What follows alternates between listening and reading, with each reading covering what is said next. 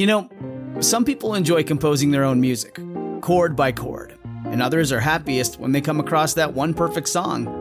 Work is not a lot different than that.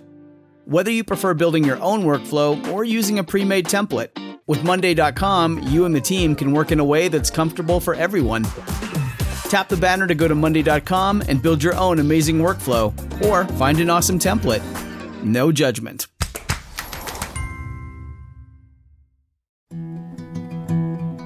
Science story, huh? Is NYU scientist the I, I felt, felt on this. right. I was so and I just thought, well, I figured it out It was that golden moment. because science was on my side.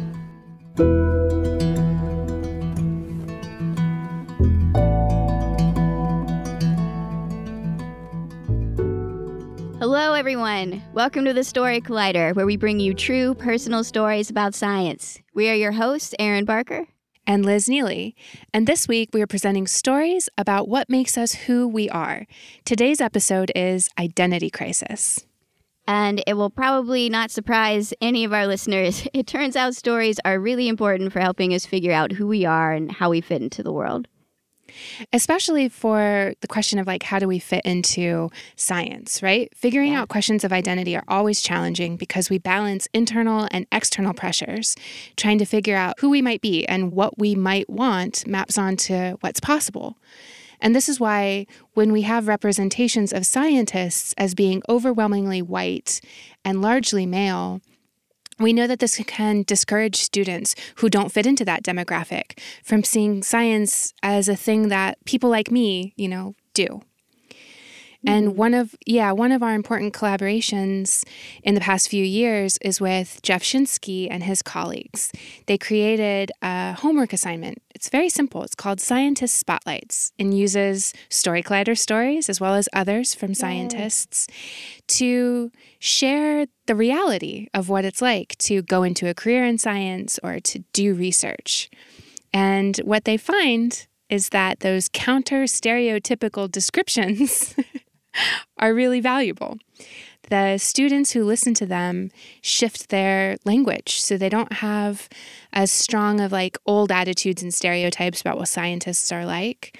Um, and they seem to have a greater interest in science, a stronger sense that this might be a potential future for them, and they get a better grade in the class. That's, yeah, that's so amazing to me. This is one of the best emails that we've ever gotten when Jeff emailed us to let us know about this work. It was so exciting to me just to be able to see the power of stories in black and white there. It's pretty amazing.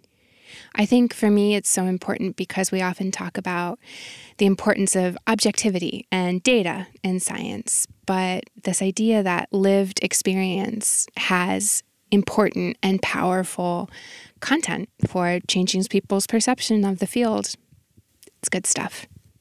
Absolutely. I think we got a couple of powerful stories for everyone today. Absolutely. Our first story is from Katherine Wu. It was recorded in July 2019 at Oberon Theater in Boston. The theme of that night was Side Effects May Vary.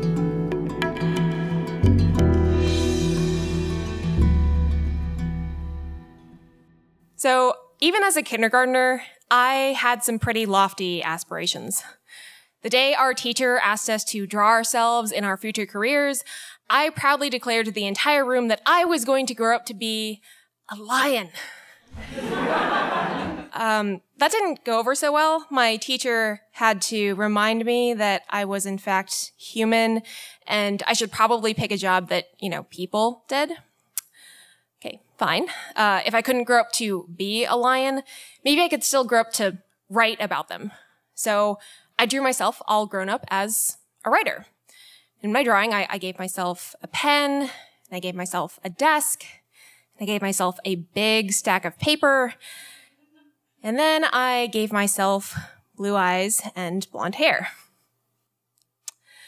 So it was kind of a weird thing to grow up as an Asian American kid in the 1990s pretty much no matter how many TV channels I flipped through, from doctors to shop owners to playwrights, there were almost no faces that resembled mine. And so while a lot of the kids around me could see their future selves donning scrubs or leading board meetings or inventing robots, I didn't have the same kinds of cultural touchstones. And more often than not, when I looked into my own future, I just saw a whole lot of nothing.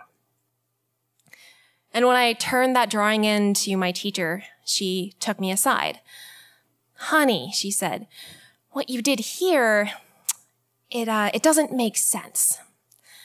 And she paused, and she had the, the strangest look on her face, this mixture of sadness and guilt and amusement. And then she said, Your last name is Wu. So let's be clear. It, uh, it didn't take me that long to figure out I wasn't going to grow up to be white. Um, but for the longest time, I just, I couldn't shake the feeling of just being a little uncomfortable in my own skin. In middle school, my friends started referring to me as a banana, you know, someone who's yellow on the outside, but white on the inside. Uh, in some ways, I guess it made sense. Like, I'd always preferred bread to rice, and I really hated bubble tea, and I sucked at playing the piano. And when my parents asked me, you know, what career I would choose out of the options that they gave me, doctor, lawyer, engineer, or failure, you can, you can probably guess which one I ended up choosing. but I don't know. I, I guess in, in retrospect, it maybe wasn't that surprising that that day in kindergarten, my first instinct was to envision my future self as another species.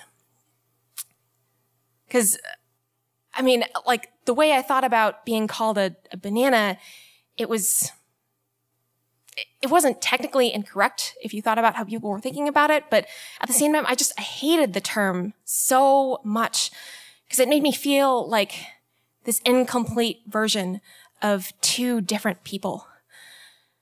Being called a banana just told me that, you know, all people saw when they looked at me was someone who didn't meet their expectations for how I should think or how I should behave.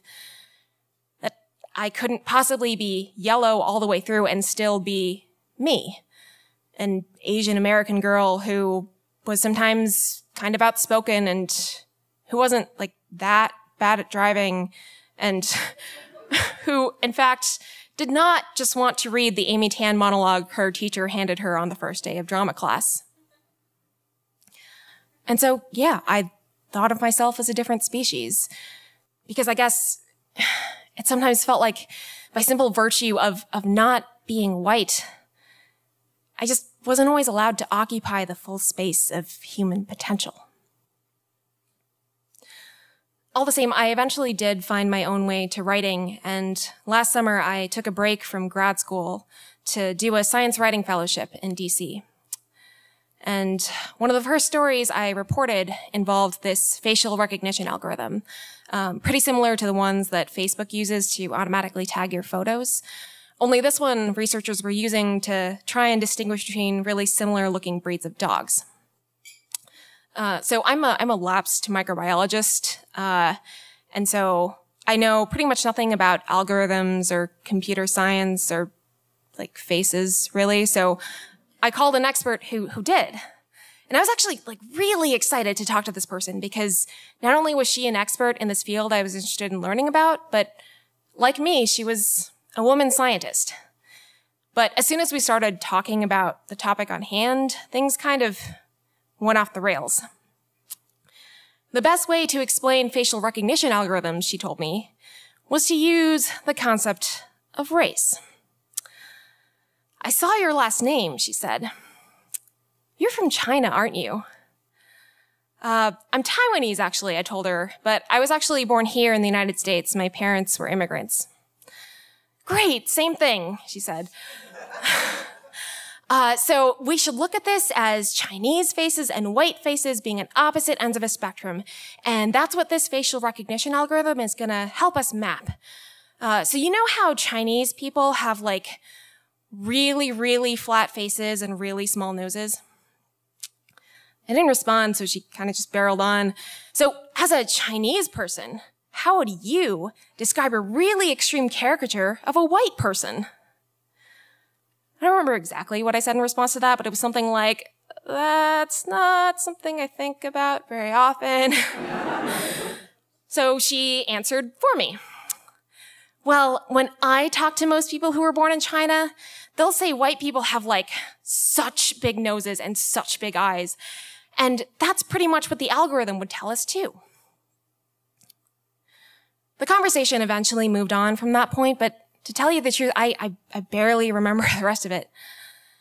I mean, there were countless other examples of faces she could have used. You know, I don't know, jungle cats, emojis, breeds of dogs, you know, the, the actual example in the paper.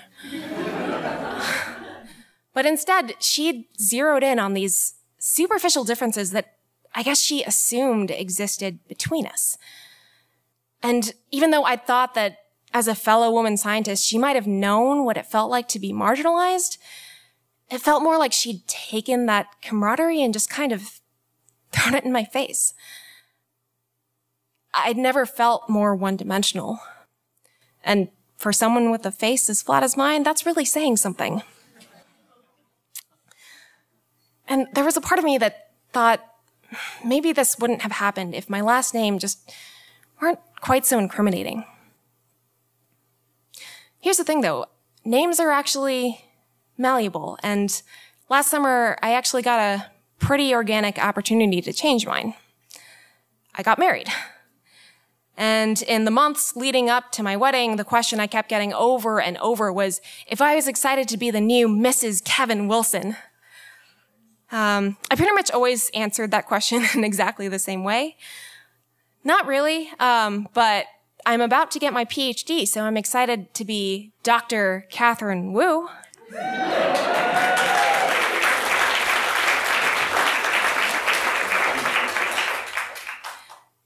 So, I mean, I, would actually decided long before I met my partner that I probably wasn't going to change my last name when I got married.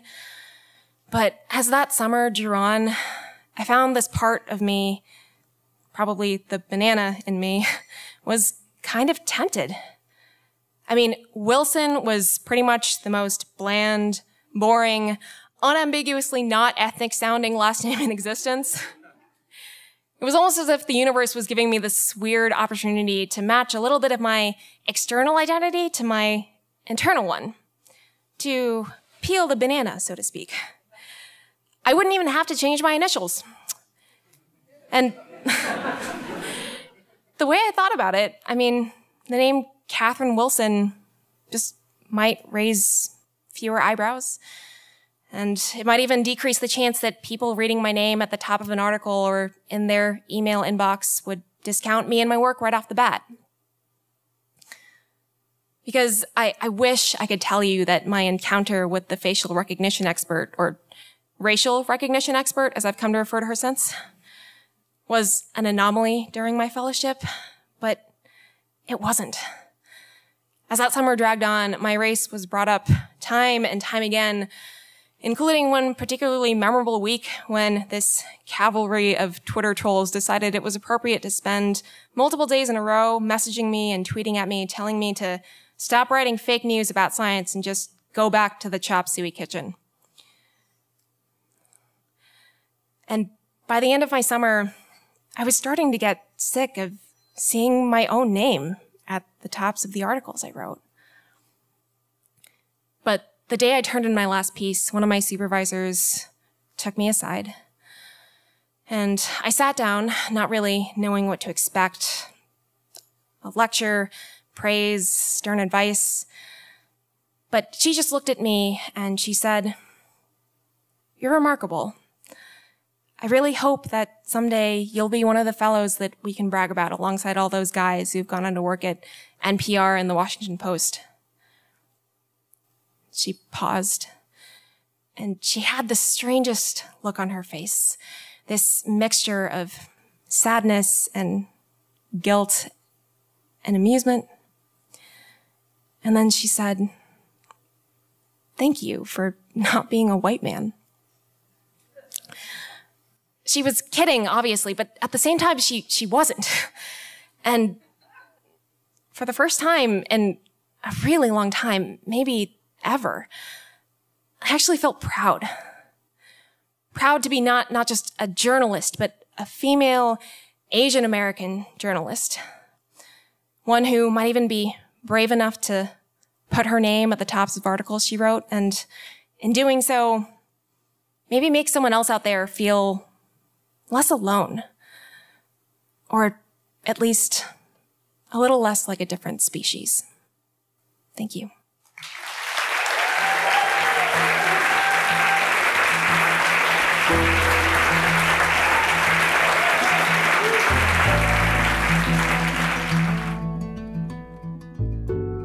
That was Katherine Wu. Katherine is a Boston based science journalist and storyteller whose writing has appeared in Smithsonian Magazine, Scientific American, Nova Next, and more. Also, importantly, she's a senior producer for us here at the Story Collider. Very important. in 2018, she earned a PhD in microbiology and immunobiology from Harvard University, where she studied how bacteria deal with stress so that she could hopefully one day learn to do the same. Good luck with that, Katie. I love this story so much. It reminds me a little bit of my own little sister growing up. I gave her this huge pep talk about how she could be anything and do anything. And I said, What do you want to be, Diana? What do you want to be? And she thought about it and said, I think I will be a baby bird. I love it. And then I felt like such a jerk because I had to explain, like, no, you're not a baby anymore and you can't be a baby bird. And then it got worse because she sighed and was like, Ugh, fine. I guess I'll be an adult bird. so, I mean, it's a compromise. not all stories have a happy ending. Our next story today is from Mary Annaise Heglar. It was recorded in December 2019 at the Tank Theater in New York. The theme that night was Baby It's Cold Outside.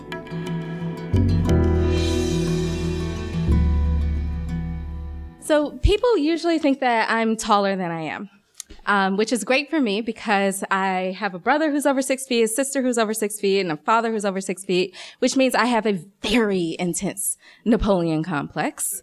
Um, but the reason people think that I'm so much taller is because of my granddaddy, my mama's father. He was not very tall either. Um, he stood at about five foot eight, so he's like average height, but he stood really tall with his chest puffed out like a robin and his shoulders slicked back, like he dared the sun and the moon and the whole damn sky to even try to knock him down. And when I was really little, I would imitate him when he wasn't looking. And I got really good at it. And my grandfather was stubborn. He was proud and respect meant everything to him. So I remember when I was little and my mom used to tell me all these stories about this dog they had when she was a kid and all these fantastical stories that were just so outlandish. I didn't believe them. I went to my grandfather to get confirmation from a serious person. And my grandfather didn't answer my question. He just threw his head up in the sky and was like, that dog respected me. Everybody did. Um, my grandfather taught me how to play pinochle, which if you don't know is a very complicated, sophisticated card game. So complicated that you don't even use the same deck of cards that you do for every other card game. Um, and he taught me really good. So I can sit down at any card game, card table now and just dominate it. Nobody ever sees it coming. I, I love telling stories about my grandfather largely because he was such a good storyteller. And that's probably why, or at least part of why I got into storytelling and into writing. Um, and I remember when I was in the fifth grade, I wrote this short story and I really belabored it and wrote it all out by hand in pen. And I went over it over and over again to make sure that there were no typos in it. And I drew this whole cover page for it and bound it up and sent it to him in the mail he was living in DC at the time and I was living in Mississippi and I waited every day for him to write a letter back to tell me what he thought of it. And when I finally got the letter in the mail, his feedback was fucking brutal. he critiqued this shit like I was a grown woman. and I wanted to write back to him and be like, dude, I'm 11. but I don't talk back to my grandfather. So I didn't do that. But a lesser 11 year old might have stopped writing, but I was my granddaddy's granddaughter. So that meant I'm stubborn too. So I kept writing. I just didn't show it to him anymore. so I liked having things in common with my grandfather. And one of the biggest things we had in common was our hometown. We were both uh, from Birmingham, Alabama, um, which is where the big base of my family is from. And we were both so proud to be from there. Um, and, but when I was nine years old, my mom moved me and my brother from Birmingham to Mississippi, um, which, you know, I think uh, this is lost on a lot of people in the North, but the way that people in the North think of the South, that is the way that people in the South think of Mississippi. so when we moved to Mississippi was like kind of a thing in our family of like, are you serious? You really want to do this? Are you, are you okay? Um, and one of the main people who thought that was my grandfather. Uh, my grandfather always looked down on Mississippi and thought it was, you know, sort of beneath him. So when he would come to visit, he would always like have a lot of shit to talk. And so imagine the injury when he was forced to move to Mississippi when he was well into his 80s and already succumbing to dementia. That was when he had to come live with my mother, by which point I'm already, you know, out of the house. Um, and I held on to that sort of stigma about Mississippi too. Even though I grew up there from the time I was nine years old, I sort of still looked down on it with my Alabama nose and sort of felt like I live here and I kind of grew up here, but I'm not from here. I'm different. I'm special. I'm like granddaddy. And, but that all changed for me when Hurricane Katrina came rumbling through the state on the 50th anniversary of Emmett Till's murder. And in fact, one of my favorite stories to tell about my grandfather happened on the day that Hurricane Katrina um, came to town. Um, so, you know, we all knew it was this big historic storm, as evidenced by the fact that it was even coming to where we live. We did not live on the coast. We lived 200 miles from the coastline. And um, so everybody's taking it very, very seriously. So imagine my surprise when in the middle of the storm, or close to the middle, like the eye is almost about to pass over where we are. Um, here comes my granddaddy in his raincoat and his little hat, um, walk into the back door. And my first thought was, maybe he just got overdressed to go to the kitchen. Maybe he's just going for a snack. I don't know what's happening here because again, he's already started to give into dementia and I didn't want to add insult to injury by, as his granddaughter, bossing him around and telling him what to do. So I just sort of, I didn't want to intrude on his autonomy. But then I heard the back door slam. And I was like, okay, I got to get involved. So I got up and went to the back door and I'm not proud of this, but I yelled at him and told him to come back in the house.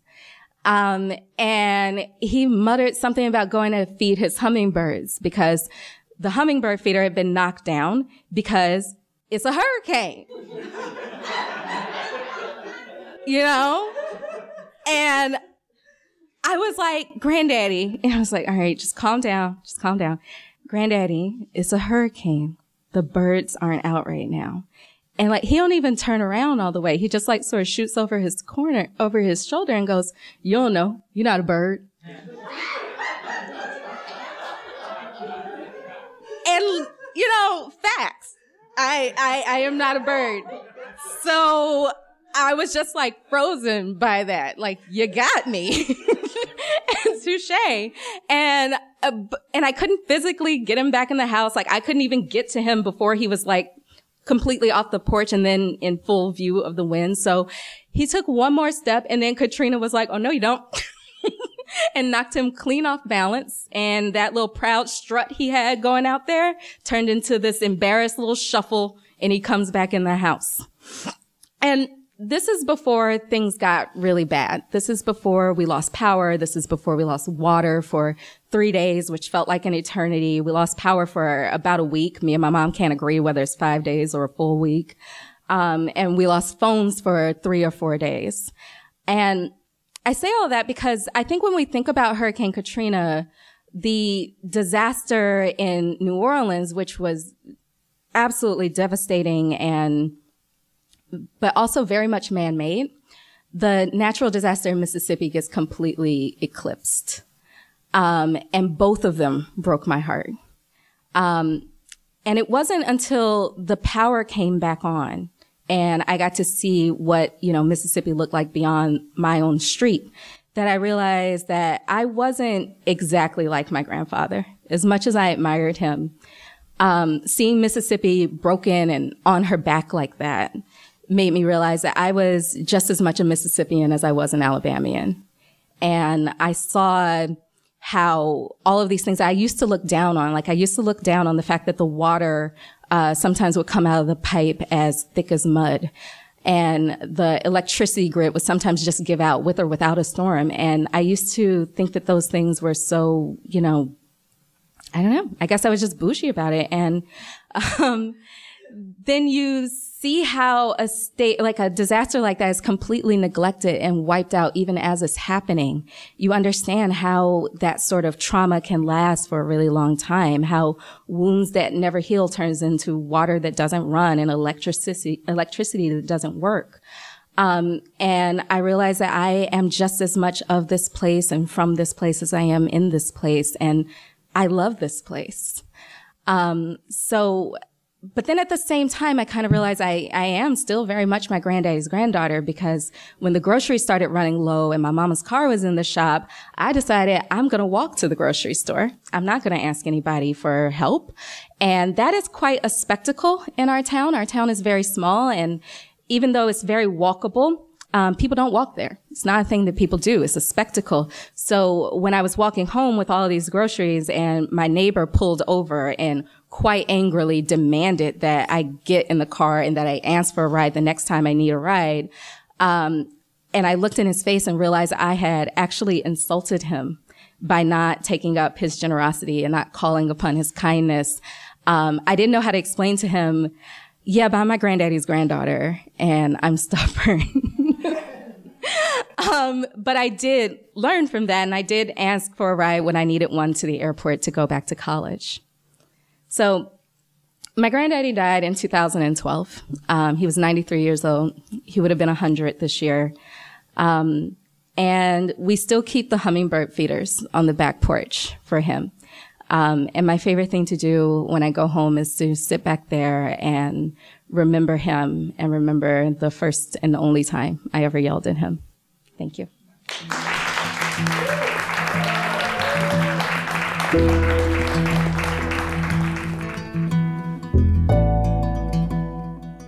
That was Mary Annaise Heglar. Mary is a climate justice essayist and communications professional based in New York City. Her writing has been published in Vox, Dame Magazine, Zora, and Inverse. She writes regularly on Medium and rants almost daily on Twitter.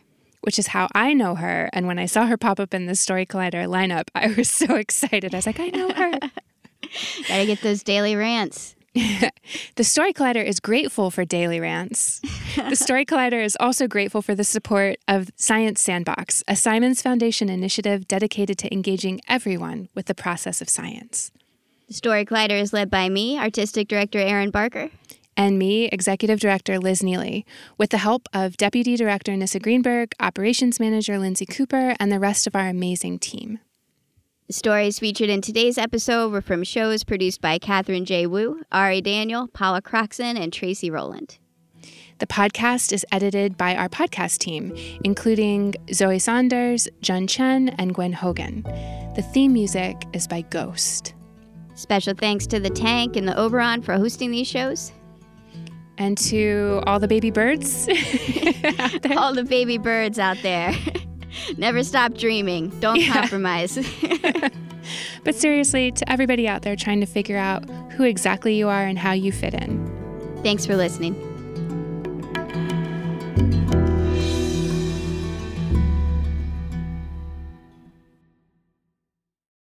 When you need mealtime inspiration, it's worth shopping Kroger, where you'll find over 30,000 mouthwatering choices that excite your inner foodie. And no matter what tasty choice you make, you'll enjoy our everyday low prices, plus extra ways to save, like digital coupons worth over $600 each week. You can also save up to $1 off per gallon at the pump with fuel points. More savings and more inspiring flavors make shopping Kroger worth it every time. Kroger, fresh for everyone. Fuel restrictions apply.